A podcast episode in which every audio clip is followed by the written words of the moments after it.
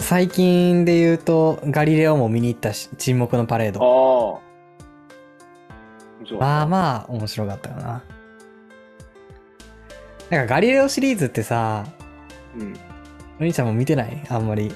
見てたと思うで。見てたリアルタイムで見て、ドゥンドゥンドゥンドゥンドゥンドゥンドゥンドゥンドゥンドゥンああ、それそれそれ。ドゥンドゥンドゥンドゥンドゥンドゥンそうそうそうそう。ドラマ、ドラマシリーズの方がでも面白いねんな、あれ。なんていうかな。面白かったな。そうあ、あ、映画シーズン何個かやってたんやっけそうそう。映画も3、4本やってるんやと思う。うーん。の新作やったんやけど、うん。なんか、そう、ドラマ、でもうちょっとさ、アクションっぽかったというかさ、その謎解きのうんうんうん。なんか、テンポ感みたいなのがすっごいあったし、音楽もなんか、その今言ったテーマソングみたいなのがパーンって流れて、うん僕あのテーマソング好きやったな。すっごい気持ちよかったよ。うんで黒板でなんか。か書いたりとか実験したりとか、うんうんうんそれがこうう浮かび上がってくるやつな、文字そうが。そう、ポンポンポンポンって、ピースがはまっていく感じうんうん。多分短かったからできたんかなと思うんやけど、1, 時1時間とか50分とかやんか、1話。うん。うん。そう、そのテンポ感が好きやったから、なんか映画やとちょっとそれが物足りない感じがすんだよな。うんもうちょっとなんんかいい話っぽくなんねん。ああそう映画やからそうそうし終着点がそそうこそうそう。いなんか、ちょっと感動話みたいな感じに、ヒューマンドラマっぽくなんねんな。ううーんそれがまあまあ、なんか映画とドラマの違いやなーって僕は結構思ってて、そのガリレオシリーズの。うんうんでももう一回なんか見返したいな、ちょっとガリレオドラマ。でも FOD とかでしか多分見れへんし。ああそうなんやそう。やっぱ、富士は強いわ。ドラマ。ドラマうん。がちゃんと昔から名作が揃ってるだけあるそう。やっぱ見たい映画、大体 FOD やもん。ドラマか。見たいドラうマ、ん大体 FOD やから。いやー、強い、強いねんな。あと、名古屋、名古屋じゃない。東京行った時に、百花を見た。 100かそう。百花っていう映画。原田美恵子と菅田将暉の。うーん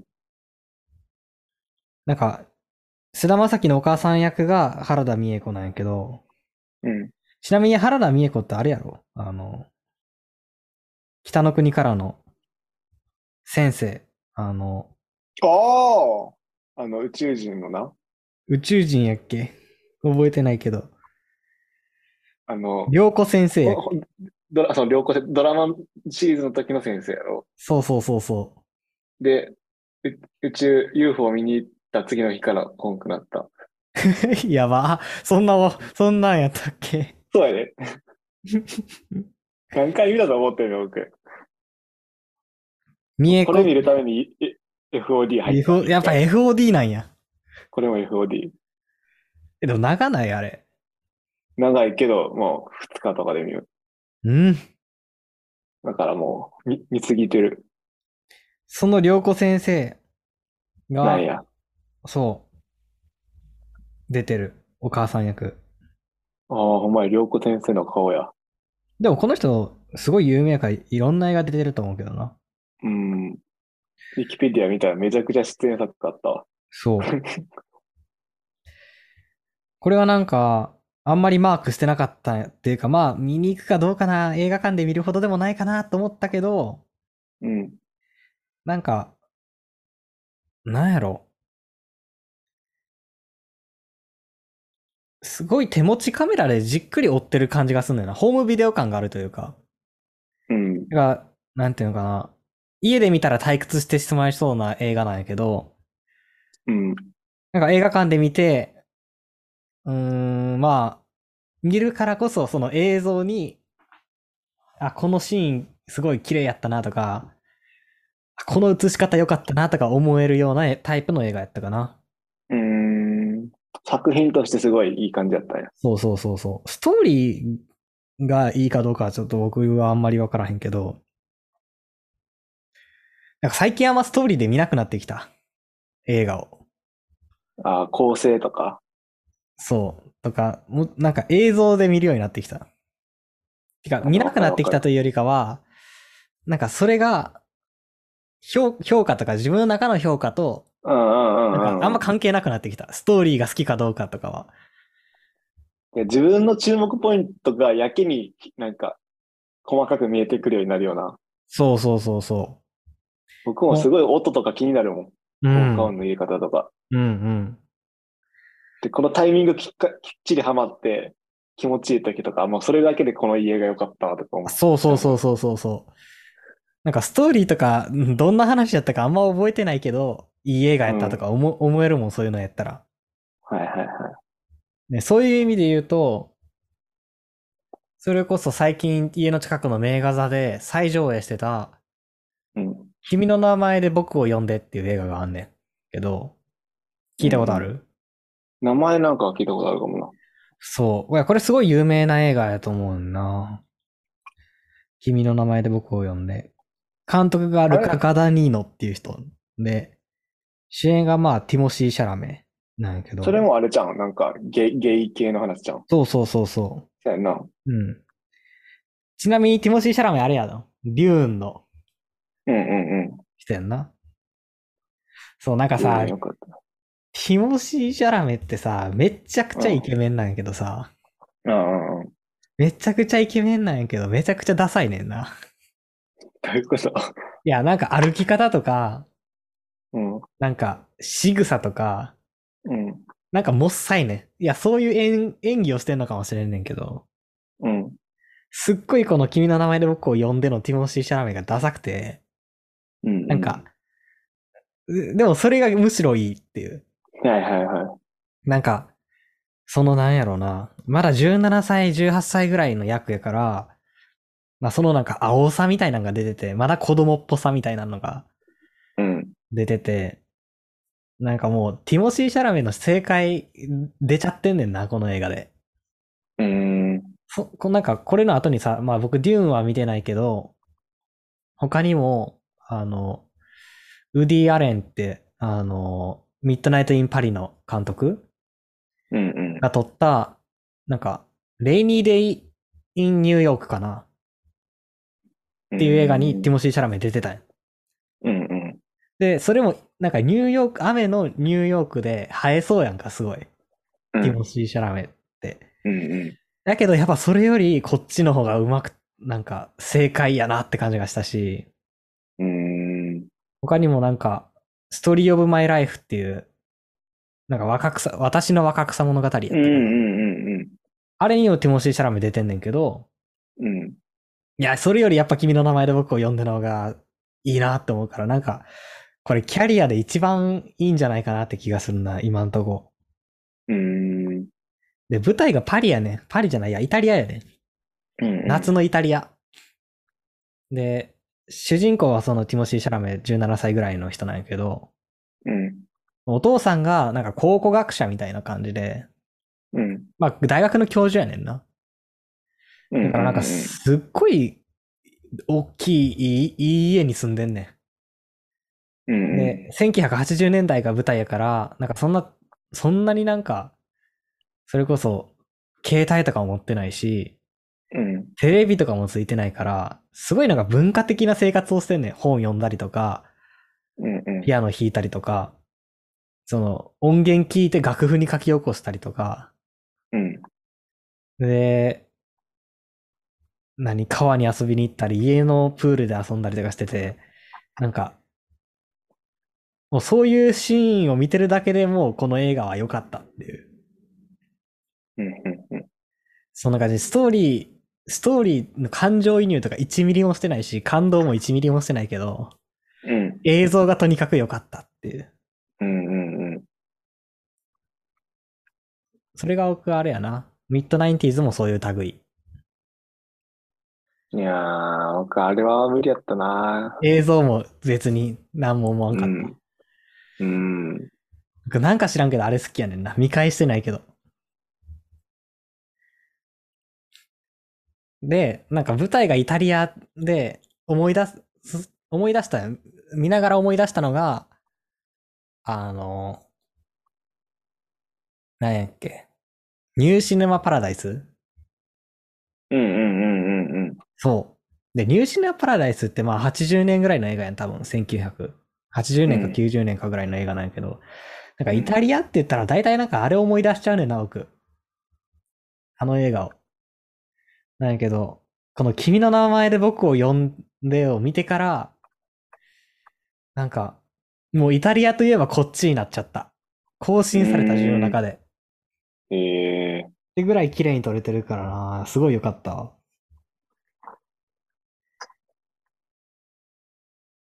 一回家で見てたんやけど、超つまんなかったんな。何この映画。君の名前で僕を呼んで。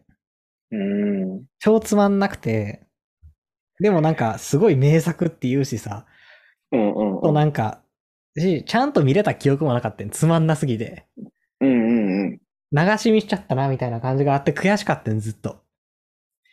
だからもう再上映されるっていうのを知った瞬間にもう絶対これは見に行くって決めて。うんうん。行ってきたらやっぱ映像はすごい良かったわ。そうなんや。うん。んちゃんでも最近なんか見たノープ。僕は、ブレッドトレインもうはちょっと見てないし、僕は最近も、あの、十鎌倉殿の13人が良すぎる。ああ、いや、言うよな。いや、マジでいい。ねえ、何おもろいやっぱ。おもろい。めちゃくちゃおもろいし、うん。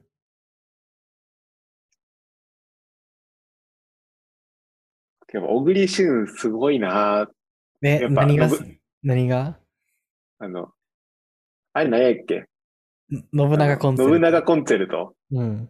を思い出すというか、ああ、このへ表変のし、がもう、顔見てるだけでなんか、うん。 このなんか、同じ人のはずなんやけど、うん。なんか全然別人に見えるというか、ああ。いやーな、そう、すごいなんか、やし、うん。結構今までの大河ドラマって結構、なんていうの、イケイケみたいな、うんうんうん。だいたい戦国かさ、幕末やん。うんうんなんかさ、そうじゃなくてすごい泥臭い話なんよ。うん。うーん。今回のさ、先週のやつとかも、なんか戦の話やったんやけど、うん。もうなんか、ほぼ百姓やみたいな見た目の人が刀だけ持たされて、うん。こうやってるとことか、戦国の戦と全然違うんやけど、うん。それでもなんか迫力がすごいあんねんな。えー、取り方が最後、うまいんや。かいうん、対象同士の殴り合いなんやけど、僕殴り合いいなんそう。馬乗りになって。ていうかなんか僕、大河ドラマでそういうなんか、戦のシーンをちゃんと見た記憶がないかもしれへん。それがなんかやっぱちょっと、もしかしてあの、誰なんか知ってる人なのは畠山って誰がやってんのうーん。畠山。いや、僕、ちゃんと見た大河ドラマって、龍馬伝しかないかもしれへんも中川大志か。ん。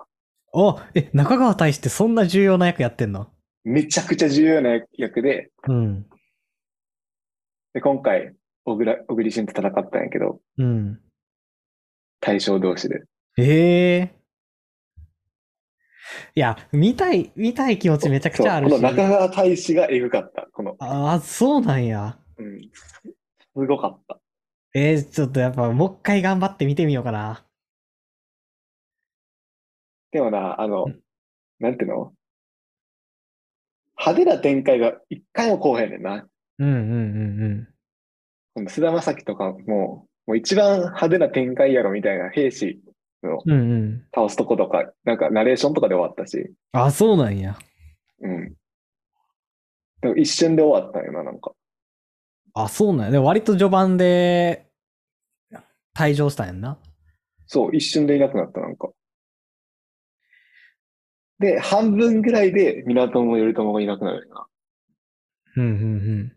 え、それが大泉洋大泉洋。なんか大泉洋が縁側で座ってるシーンが最後の晩餐と同じ構図っていうのだけは見た。えー、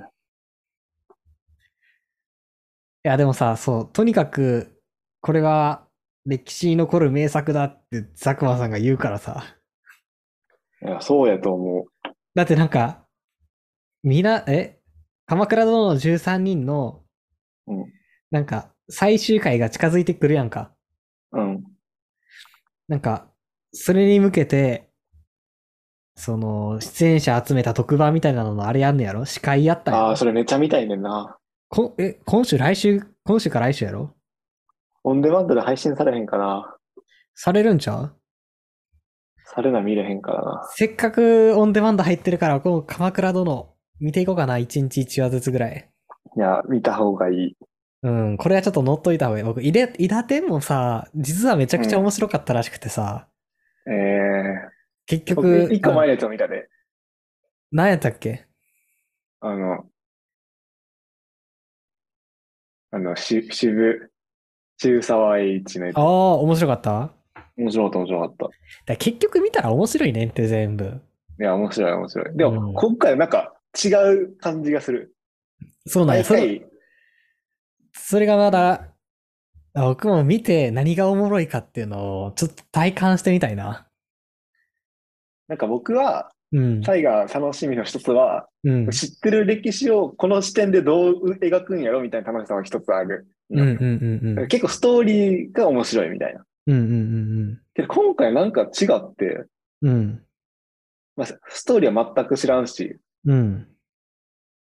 なんか、兵兵士がいなくなって、だけど、げ源氏が立って、で、源氏もいなくなって、北条氏が立つみたいなことししぐらいしか、中学校で勉強してないから、うん。それぐらいしか知らなかったから、うんうんでもそれだ、それが、そのストーリーの面白さじゃないねんな。なんか、毎回なんか、どっと疲れんねんな。うん。ええ40何分か見て。ー。うん。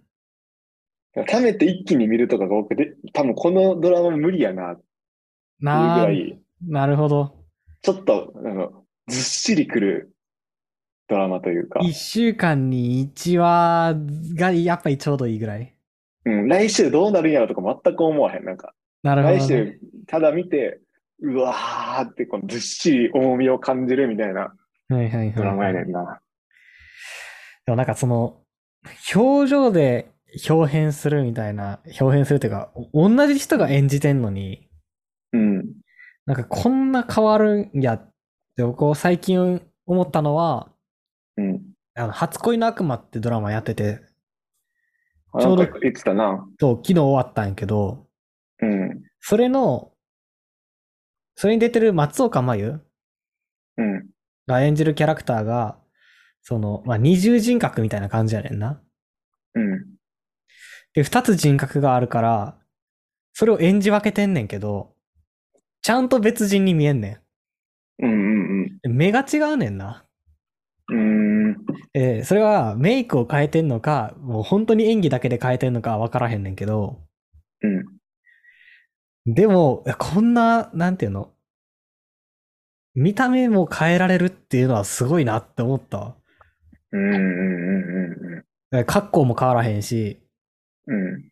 まあよく、あの、もちろん声とかさ、動きとか性格とかで違うっていうのはわかるけど、うん。それ以前のもう顔が違う、立ち姿が違うっていうのは、うん。すあの、すこれはすごい、なんか演、演技力なんやろうなっていう。うん。うん。うん。あとなんか、何最後、数話で出てくる、なんか真犯人みたいなやつがいんねんけど、うん。そいつの顔と動きと、うん。あの、セリフの喋り方と、うん。まあ、顔とまあ表情やんな。うん。すべてがあまりにも菅田将暉すぎると思って調べたら菅田将暉の弟やった。そのドラマでデビューやったらしくて。えー。そう。これあまりにも菅田将暉すぎるぞと思って。うん。やっぱす、似んねんなと思ったわ。しかも、あの、若い頃の菅田将暉っていう感じ。ああ、じゃあこれから津田将暉になっていくんやみたそいうな。そうそうそうそう。なんか、仮面ライダーダブルに出てた頃とか、う。うんうんうん。なんかもうちょっと何、10 37歳の高校生みたいな、米倉涼子がやってた映画に出てたうん菅田将暉みたいな、37歳か忘れたけど、なんか、そんな感じがして、でもやっぱ見んねんなと思ったわ。そうそっか、でも最近はそのえ演技がいいなっていうのがな、なんとなく、最近、あ、これがすごいんやろうなっていうのは、自分の中でできてきた。こういう演技してる人好きやな、みたいな。あ、でも僕そこあんま行ききってないかもな、まだ見き見れてないかも。それこでそ、うんうん。ノープの、うん。あの、昔の、この、ドラ、ドラマやってるシーンのうん。男の子をそのグータッチした子。うん、うん。あの子すごかったくないど、どういう、どういう凄さなんか、この、チンパンジーが、いこの、暴れてるって、机の下でずっと見てるシーンがあるやん。うん。最後の方で。うん。その時の表情、この、怯える表情うん。と、この、ちょっとホッとする表情とか、ちょっと向こう行って、うん。で、また来て怯えて、で、グータッチして、した瞬間に殺されるやん。うん。チンパンジーが。うん。その時のこのホッとしたのと、なんか恐怖から怖かったのと、でも全部あ溢れてるみたいな表情してたのああ、でがも確かにな。えなんかこん金な額がめっ顔ちゃあったしな。そあのシーン。う。あの男の子の表情によってそれが生まれてたなと思って。確かに。えーしかもさ、あれ多分、多分っていうか CG やんか。うん。それであの演技できんのすごいよな。すごい。目の前にあるわけじゃないのに。うん。いや、でもなんか、その、ノープ僕、うんノープで、昨日なんか、ある歩きながら思ったんがさ、うん。ノープって結局ローグワンやなっていう話。ほなんていうの描かれなかったものの物語や。う。な、何者でもない人、ノーアンな人たちがそう。サムアンになるっていうことな。そサムアンではないけど、う。そう。その人たちはその人たちのストーリーがあるってことな。そうそうそうそう。なんか、まあ、そう。それ、それ以上でも以下でもないんやけど、まあ、ノープってローグワンやな。いや、ローグワンはノープ。まあ、どっちとも言えるっていうか、うんうん。やなって思ったしな。でもなんか、ノープな、僕まだ振り落ちてないんやな、いろいろ。なんやろ。なんか僕は、その、なんていうんやろ。まず、何も考えずに面白かったかって言われたら、うん。なんか、大腕上げて面白かったっていう感じではなかった。うんうんうん。けど、退屈ではなかったっああ、もうそれはそて感じで、で、なんていうの、後々いろいろなんか思い返したり考えたり、あの、いろいろ聞いてみたりして、なう。んか、あの映画が何をやろうとしてたかみたいなことを、うん。一、一通り整理したりしたけど、うん。なんか別にそれで評価が変わったりとかは全くしないって感じだな。うんうんうん。なん、か、まあ、ああ、そういうことをやろうとしてたんやなとかは思うけど、だから良かったとは思わへん。とか、それが感じれなかったからダメだったとも思わへん。なんか最初のなんやろ。めっちゃ面白かったわけじゃないけど退屈しなかったっていう印象のまま終わってるかな。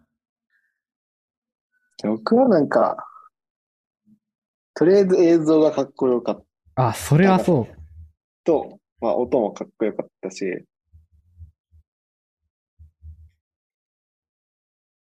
うん。伏線の張り方もめちゃくちゃうまかったし、う。うん。すごい教科書的な映画やなと思いながらずっと見てたよ。ああ、そうやな。確かに。うん。なんか、常に、他のその人の映画を見たことないから分からんけど、こういうとこで伏線張って、こういうとこであ回収するんよとか、うんうん、うん。こういうのはこういう風にカメラ撮るんよとか、うんうんうんうん。この映画の撮り方は、すごい教科書っぽいなと思いながら見てて、うん。なんやけど、なんか僕ス、ストーリーはなんか、なんか、まだ腑に落ちないところがああ、ほん。ま。うん。なんていうの、その女の子の使い方とか、あれ僕もチン多パ分ンジーに整理ついてない。チンパンジーはなんとなく整理ついた。それだけやったらわかるんやけどさ、うん。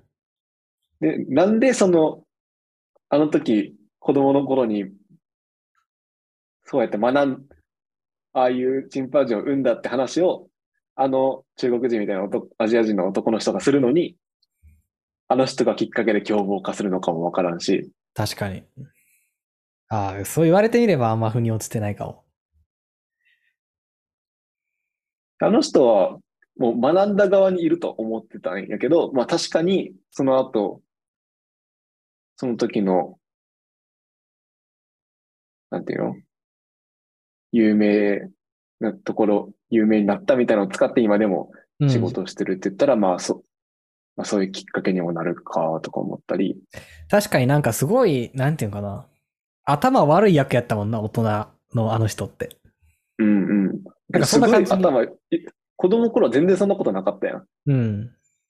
多分プレゼントの大きさとかが、あの、チンパンジーが怒ったタイが側選ばれてると思うね。なるほど、なるほど。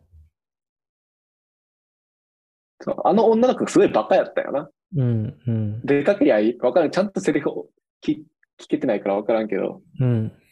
覚えてないからわからんけど、なんか、女の子があげたプレゼントの方がでかかった気がするんだな。うん、うん、うん、うん、で、男の子の方はちょっとちゃんとメタメタに、ちょっと上からの視点で見れるみたいな役やったはずやのに、大人やったらすごいバカに、バカになってるというか、昔の、何栄栄光に浸り続けてる男みたいになってうん。うて、ん、うん、うん、うん、うん、うん。確かにな。そういう細かいところ全然なんか、腑に落ちてはない。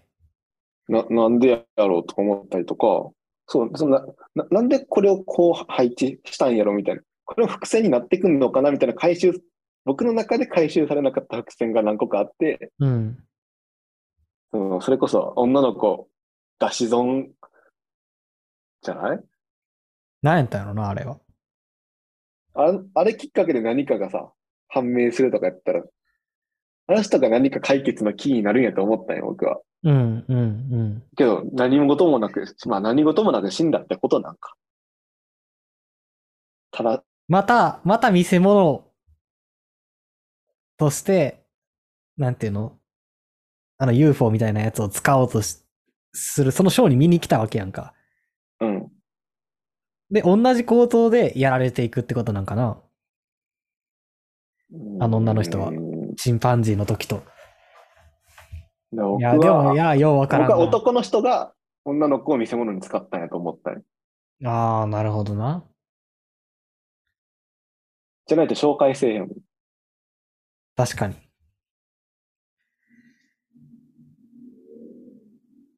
でもなんかす、すごい丁寧なさ、えー丁寧な映画やなって思わへんかった。思った、めっちゃ思った。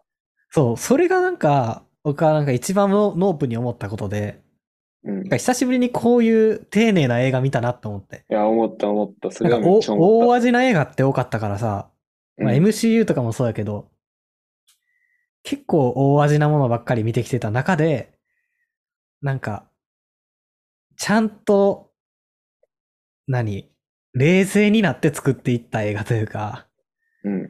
うん、職人の技を見てるような感じがした。そう、僕、あの、い井戸の写真のとこはちょっと感動してもったな。あ あ、あれすごかったよな。うん。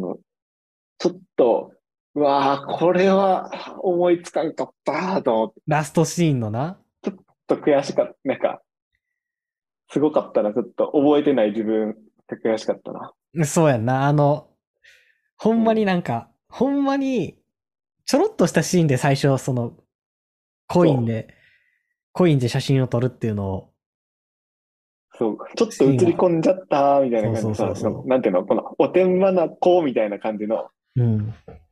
一つのさ、要素やったね、ただの。うん。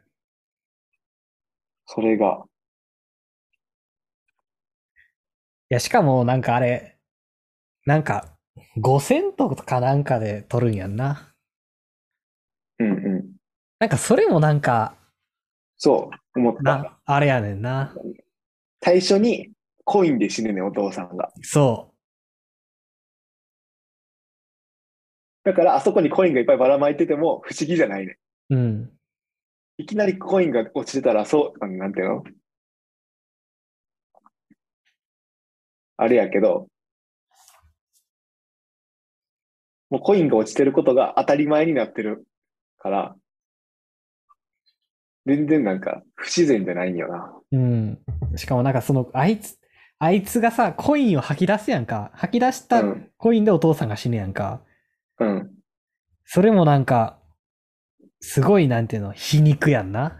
うんうんうんうん。そうやってなんか、う馬の調教師としてさ、お父さんを働いてて、それを、馬を映画とか広告、CM とかに出して、お金を稼いで生活してる中で、うん。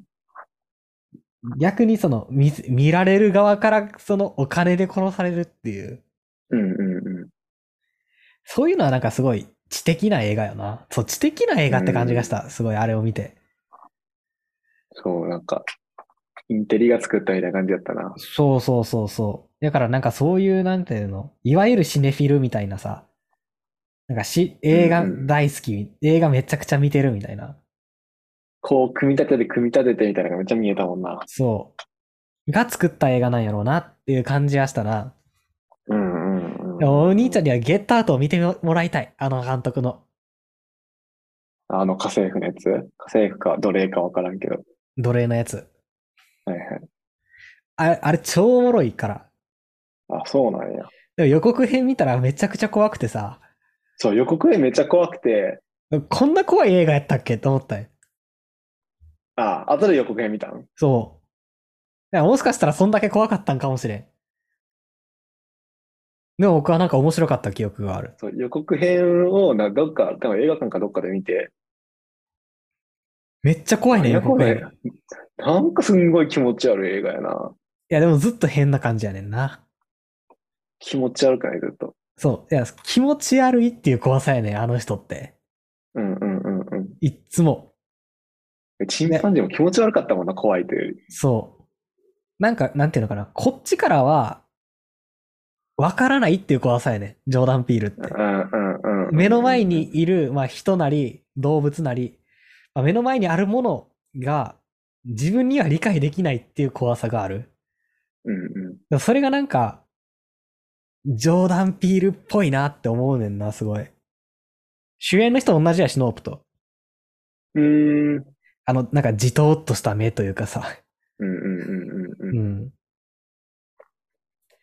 あの人でのもなんか、表情もいいねんあのな。人がい意図したんじゃないんやろうけど、なんか夜のホラーと黒人の目ってめちゃくちゃ合うな。ああ、確かに。目の真っ白のとこだけ見えるっていうう。んうんうん。そのために黒人使っちゃうんじゃないんやろうけど、あ、それをそういうのあるなってうまく。使ってるんかもしれへんな。うん。うんそう。やし、に、2本目のアスっていうのも、僕アスの方が怖かった記憶があんねんけど、えー。アスは、全く自分たちと同じドッペルゲンガーみたいな奴らがうん。接触してくるっていうホラーやね。うーん。それもなんかすごい怖かった。忘れたけど、2年、2, 2年くらい前に見たし。そでもんなな前ゲットアウトとかも。ゲットアウト2017年くらいちゃうかな。うーん。引き続き、見ていきたい監督って感じ。ほんとなんか、今演技の話で思い出したけどさ、うん。なんか、演劇の演技っていうジャンルあると思わへんああ、うんうん。あれってさ、すごいなんていうの演技してますって感じの演技する、してるなとかすごい思うん。うんうんうん。で、あれは果たしてうまいのかっていうことを、なんかすごいずっと疑問に思ってんねんな。うーん。それは、なんていうの演、そう、前も言ってたけど、その演技を演技してるって思わせないのがうまい演技なのか、うん。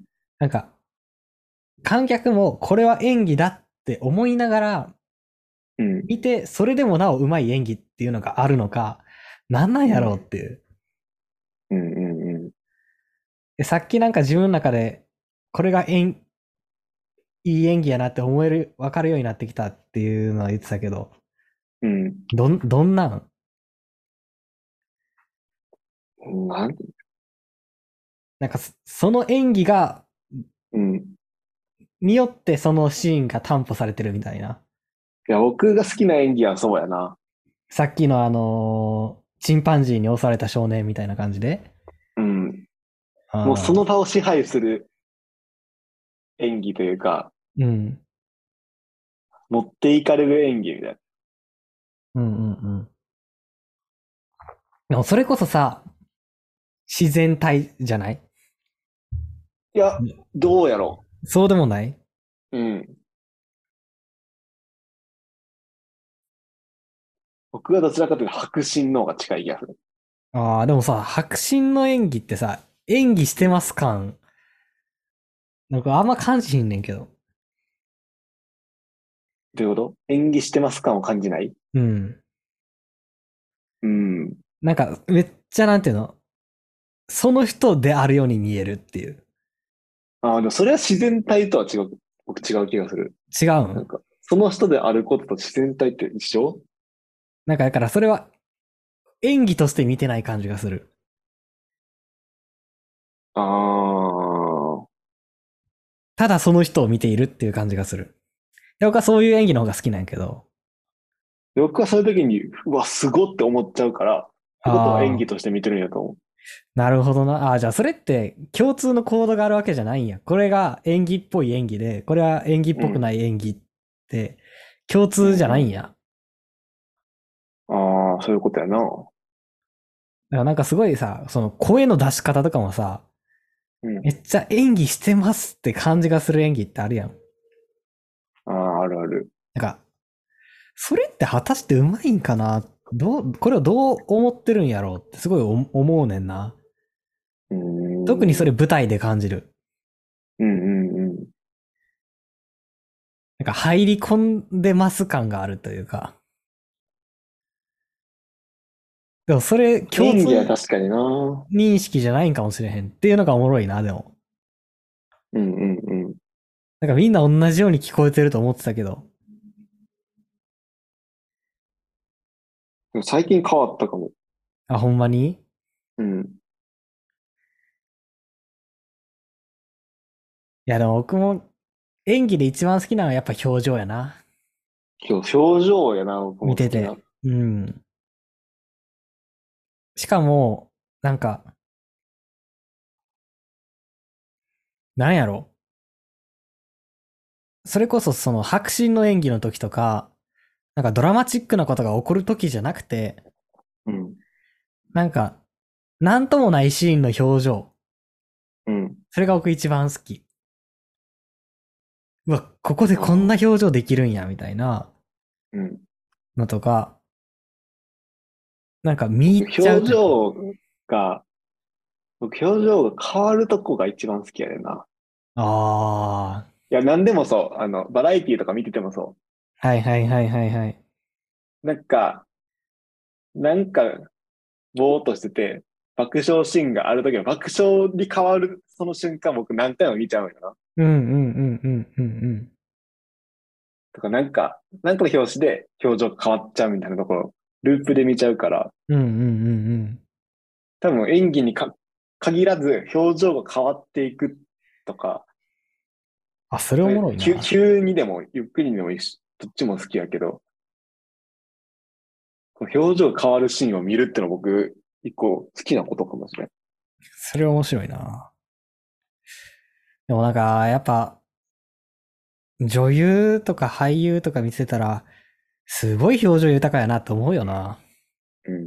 もう松たか子見てびっくりしたもん。ああの、何大豆田と和子と3人の元夫見て、ー うん。こんな人間ってアニメみたいな表情できるんやって思ったもん。らすごいそうわいうとの思っ。っててでも舞台の人の方が得意やんな。確かに。もうとんでもない表情をするの。うんうんだってどこにそん筋肉見えてなくてもさついてんのみたいな。うん。そう、見えてなくても感じさせるわけやんか。舞台とかやったら。なんかはっきり見えへんやん、後ろの方とかやったら。うん。でも感じさせるぐらいの、なんかひ、表情とか、りえ感情の機微みたいなの出す、あれがあんねやろな、メソッドというか。うんうん。でも、あ全然違うっていうもんな、映像と舞台では。演技の仕方うんが。。そうなのな。うん。そう、だから演技、演劇によく見る、演技してますっていう演技は果たしてうまいのかっていう話は、なんかちょっとさっき話してて気になった。うんうんうん。でも表情な。うん。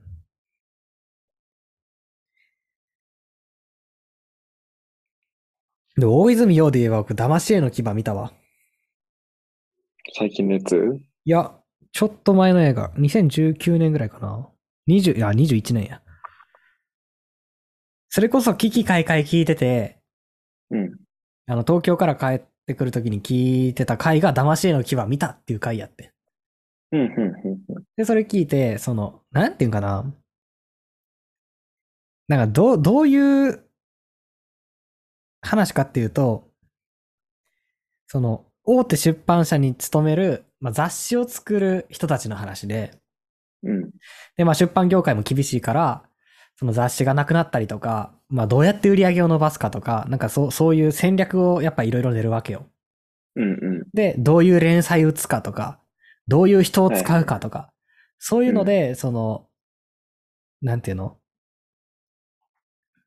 そその、一個の出版社の中でも、いくつかの雑誌が、その、なんていうのか、政治ゲームみたいなことをすんでんな。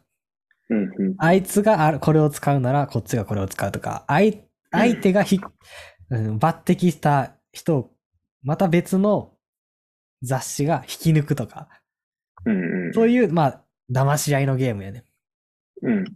まあ、政治ゲームやと僕は思ってるんやけど、うん。それがなんか、騙し絵の牙っていうタイトルでやってて、うん。なんか、これな、危機開会で言ってたことなんやけど、その、なんていうのかな。多分僕たちみたいな人間やったら見ないタイプの映画だろうって思われがちな映画だって言ってて。うん。なんでかって言ったら、こう、その宣伝の仕方みたいなのがうん。例えばさ、なんか、その、騙し合いバトルって言われる時点でなんかちょっと見る気失せるとか、うんうんうん。あの、4回騙されるとか、あなたは必ずあー騙されるとはいはいはいはかい、あなたは嘘を見破れるかとかさ、うん。言われた時点でなんか見る見る気失せる。うんうんうん。まあなんか最悪なんか4回泣けますみたいな感じみたいな。うんうんうん。で、そういう感じの、す何、宣伝されてたやん、この騙し絵の牙って。僕は予告編見たけど、うん予告、これじゃあ僕は見ないなって思うタイプの予告やった。ねんけど、あの、いざ映画を見てみたら、そのなんていうの、まあ、ガリレオのさ、テンポ感じゃないけど、すっげえテンポのいい映画やね。うん。うん。そのもうテンポ感で最後までいけちゃう。うんうんうんうん。めちゃくちゃそのリズム、テンポが気持ちよくて、すっごい面白い映画やった、それ。ええもうなんか、なんでこんな予告編作っちゃったかなっていう気がするぐらいに、なああの、予告編下手やんな。もそうそうそうそう。うこれだけでもう見る気がするわ、みたいな映画そ多すぎる。大体あの、なあの、田中圭っうん。て合ってる田中圭が出てる映画の予告編が毎回下手すぎる。大体叫ぶか泣いてるか、ハートフル感があるか、どれかやね。そう。その後に洋画とかのやつが流れると、あ、もう、もう予告がうまいもんとかを。そう。なんかさ思っちゃう、よなで予告がダイジェストになっちゃうやつって、あるもんな。ある。日本の映画お多いよ。うん。わかるやっぱだからあんま予告見ずに、いいや、そうそうそう、見ずに行くしな。だってさ、バックトゥザフューチャーの予告とかすごいやん、なんか。うん。え、なんか忘れたけどさ、なんか時計のシーンとさ、うん。なんか、デロリアンから出て、出てくるだけポみたいスな。ター以上の情報ないで。そう。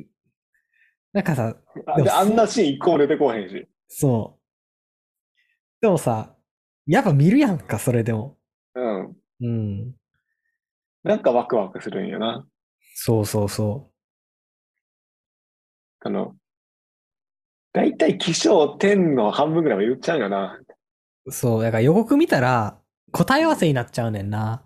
うんうんうんう結ん。構。天まで言ってケツがどうなるか気になるみたいな予告感も作るなって思っちゃうな。そう。だってさ、いや、もうこれ結構言いたい話、いや言いたいというか考えたい話でさ、うん。その、衝撃の結末を見届けろとかさ、うん。いう触れ込みのもの多いやんか。うん。結末ってそんな大事やろうかって思う。うんうんうんなんか映画で。そんなに結末って重要視して見てるって。僕は結構思うねんな。なんか、そうな。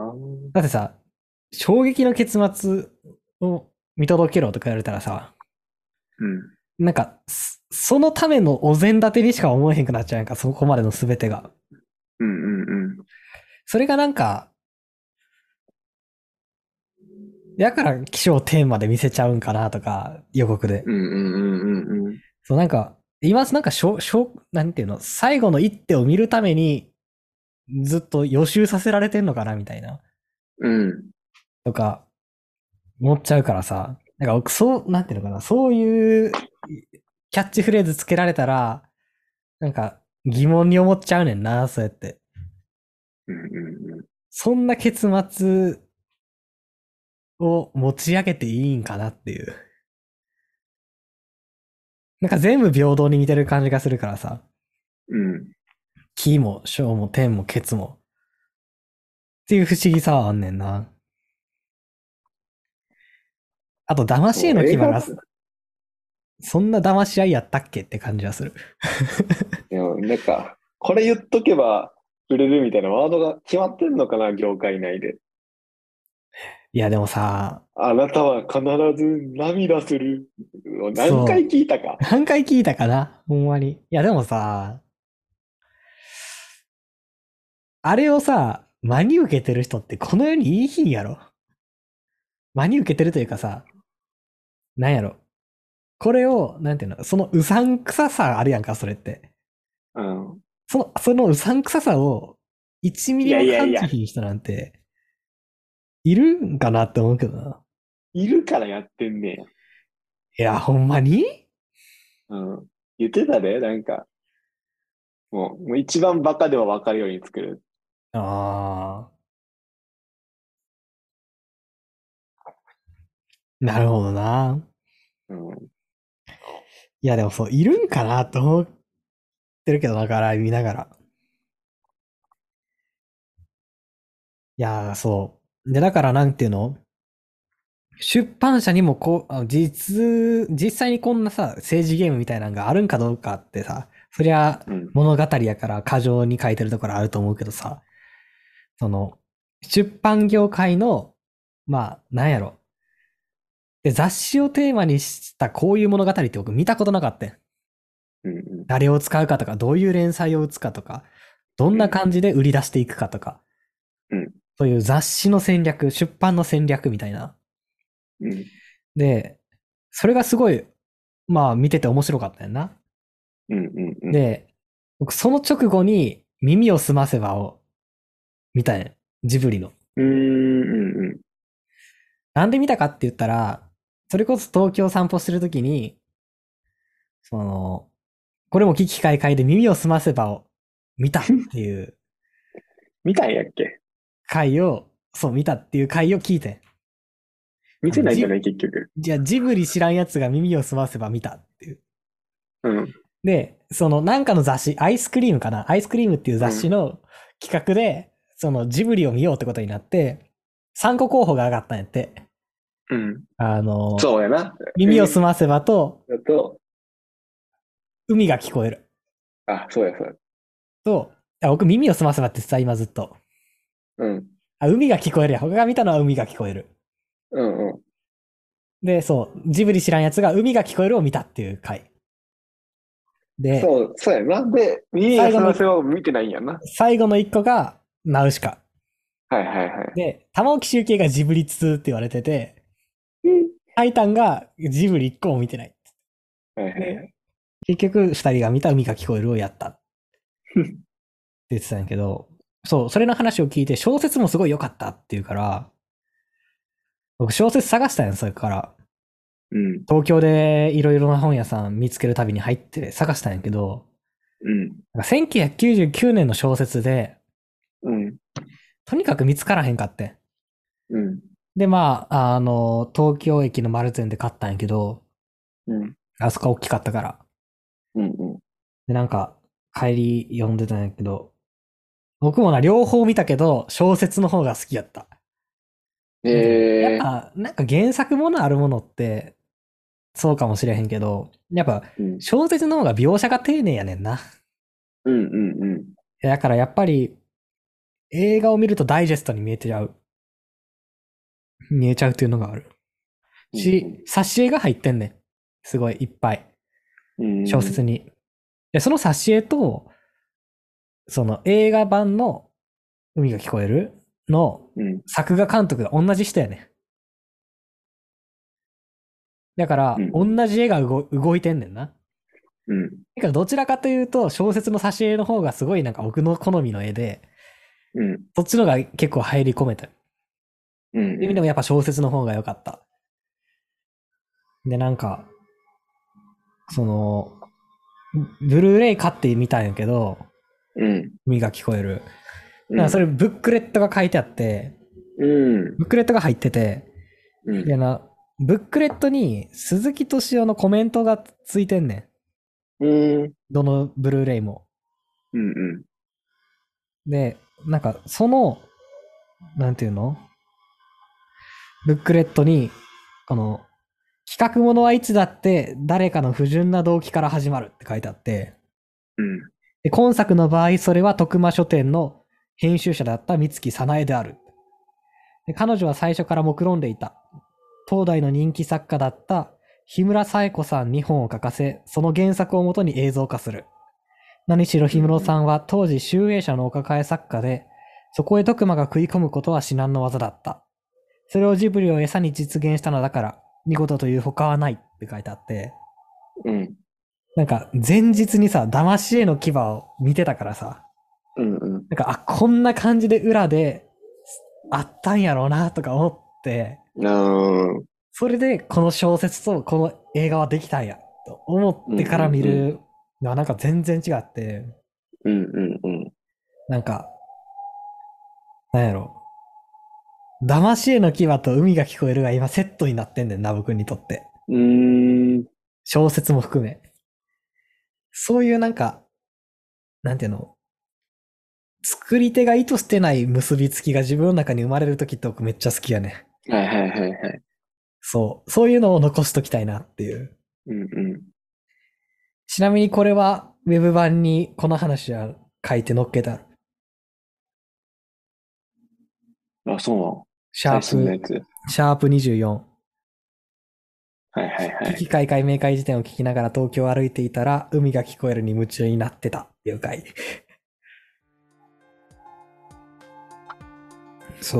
そう。そのなんか、そう、だから魂の牙はちょっとおすすめかも。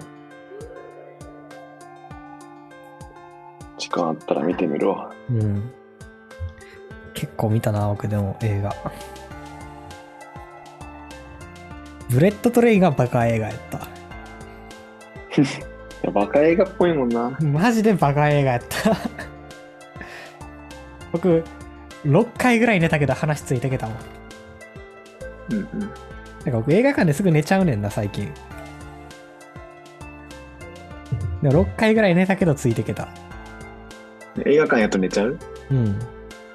なんでちょっと寝ちゃう気があった、僕の中で。ええいやこの前ノープ見た時さ、うん。げ結構でかい劇場で僕だけやったんやけど、え、一人一人。やば、貸し切り。貸し切り、しかもめちゃでかかったな。車で行ったんよ。うん。いい映画館やったな。めっちゃ、ムービックスで、普通の上映レイトショーか。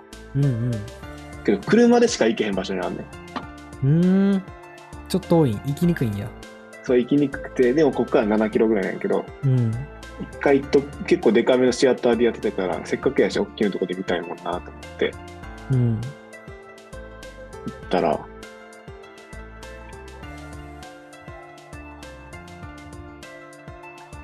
よかったでねっかいのに僕だけやったな。ちょっと怖かったけどな、逆 に逆いにや、あれ一人で見るのちょっと怖いよな、ノープ。そう、そう。でもそんなことも感じなかったけどな。なんかへもう、一人だったことも忘れるぐらい。ーああ、よかったやん。うん。そう、なんかこの夏でさ、意外と見る映画ないとか思ってたけど、結構見たわ、僕。見に行った。見てたな、なんか、うん。